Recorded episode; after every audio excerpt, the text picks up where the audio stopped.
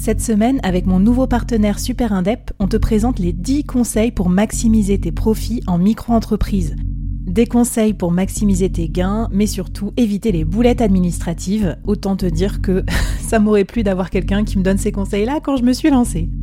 Je te mets le lien vers ces 10 conseils pépites et un petit cadeau qu'on te réserve avec Super Indep en description de cet épisode.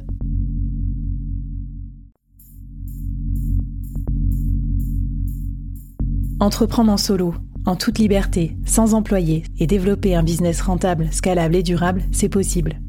Je suis Flavie Prévost, ex-dirigeante devenue solopreneur et créatrice du premier incubateur de solopreneurs en France. Avec ce podcast, j'ai voulu créer le board que j'aurais aimé avoir à mes côtés quand je me suis lancée en solo. Un board composé des meilleurs experts, disponible chaque semaine gratuitement à mon micro pour te donner des super conseils et te mettre au défi. L'épisode va commencer je te préviens, ça va vite. Alors n'oublie pas de t'abonner à la newsletter pour recevoir les bonus.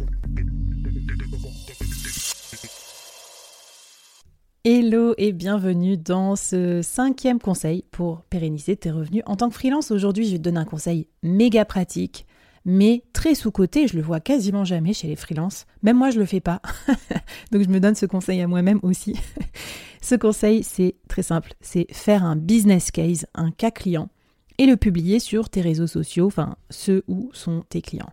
Alors, qu'est-ce que c'est un business case? C'est un document où tu vas raconter ce que tu fais en mission client, quel problème tu résous, euh, quelle est ta méthodologie, quels résultats tu obtiens et tout ça. Et tu vas le raconter sous une forme particulière qui fait que quand tes clients cibles vont passer par là, ils vont se dire Ah ouais, j'ai exactement ce problème-là, c'est exactement moi aussi le résultat que je veux atteindre. Ah, sa méthodologie me rassure, donc je vais faire appel à elle ou je vais faire appel à lui en tant que freelance. C'est à ça que ça sert un business case, c'est un harpon à client, c'est un aimant à client. Donc on ne raconte pas euh, un business case de n'importe comment, euh, c'est pas euh, un format très libre, il y a une structure à respecter pour que ce business case fonctionne et t'attire des, des, leads, donc des clients pour l'avenir. Et pérenniser ses revenus en tant que freelance, ça tient surtout à ça au final. Hein. Ça tient à avoir une demande suffisamment régulière et intense pour vendre ses missions. Parce que bah, si tu as besoin de 3 clients par mois et si tous les mois tu as 10 clients qui euh, toquent à ta porte, t'es tranquille, tu as de la demande continue supérieure à ce que tu peux fournir, donc euh, tu auras des revenus continus. Ok? Alors qu'est-ce qu'on met dans ce business case? Eh bien tout d'abord, on met une couverture. Euh, alors oui, la forme, ça peut être un carrousel, par exemple LinkedIn, c'est pas mal. Euh, genre, tu vois, avec une dizaine de pages, un format PDF, donc vertical, que les gens vont swiper pour, euh, pour découvrir. Mais ça peut être un article de blog, ça peut être un podcast, vraiment libre à toi, ça doit s'adapter à ce que tes clients aiment lire. Première chose à dire dans la couverture du carrousel ou le titre du podcast, c'est pas le titre, c'est pas mon dernier cas client euh, bidule. Non, non, ça c'est nul, ça donne pas envie de lire. Le titre, c'est un titre qui va intéresser tes clients cibles. Euh, par exemple, 5 euh, idées pour augmenter la conversion sur son site internet si tu travailles dans le e-commerce. Ça, c'est intrigant, ça me donne envie de cliquer. C'est un truc un peu clickbait pour ta cible. Si tu trouves pas d'idée de, titre, demande à ChatGPT, donne-lui les problèmes de ton persona, et puis bah euh, voilà, fais le brainstormer sur des titres. Ensuite, tu vas expliquer euh, quels sont les problèmes du client par rapport à ce contexte. Par exemple, pourquoi les sites internet aujourd'hui ne convertissent pas?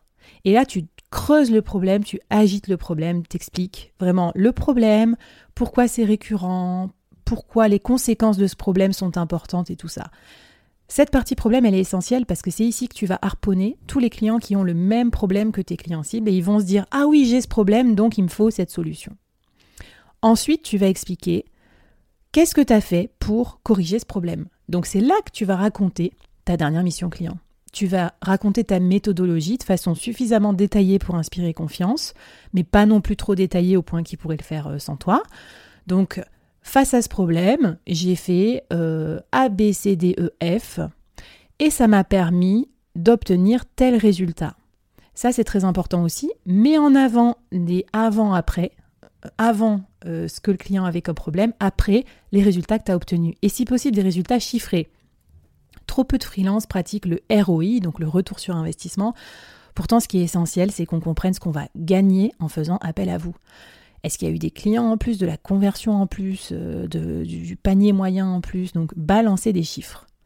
Si c'est pas possible de communiquer les chiffres de vos clients, c'est pas grave, vous pouvez anonymiser. Vous pouvez dire pour un site e-commerce dans le domaine de, euh, je sais pas moi, euh, l'industrie euh, alimentaire bio. Voilà, au lieu de dire le nom de votre client. Enfin, vous devez terminer par un appel à l'action, par exemple une question puissante qui va donner envie à, au client de vous contacter. Par exemple, et vous, quelle est, selon vous, euh, je sais pas moi, la chose qui fait que, euh, qui empêche vos clients de convertir sur votre site internet? Donc une question ouverte. Et enfin, vous finissez par votre Calendly ou euh, contactez-moi ou par exemple diagnostic 20 minutes offert pour améliorer la conversion de votre site internet et votre contact. Voilà, avec ça, vous avez un super business case pour harponner vos clients, les attirer de façon régulière et donc ben, optimiser et, euh, stabiliser vos revenus de freelance. Si tu as des questions, je suis à la dispo de tous les solopreneurs dans la communauté de l'incubateur solopreneur ou en commentaire et au plaisir de lire tes business cases. N'hésite pas à me taguer sur les réseaux sociaux si tu veux du soutien. Et puis bah, à demain pour un autre conseil pour euh, augmenter et stabiliser tes revenus de freelance.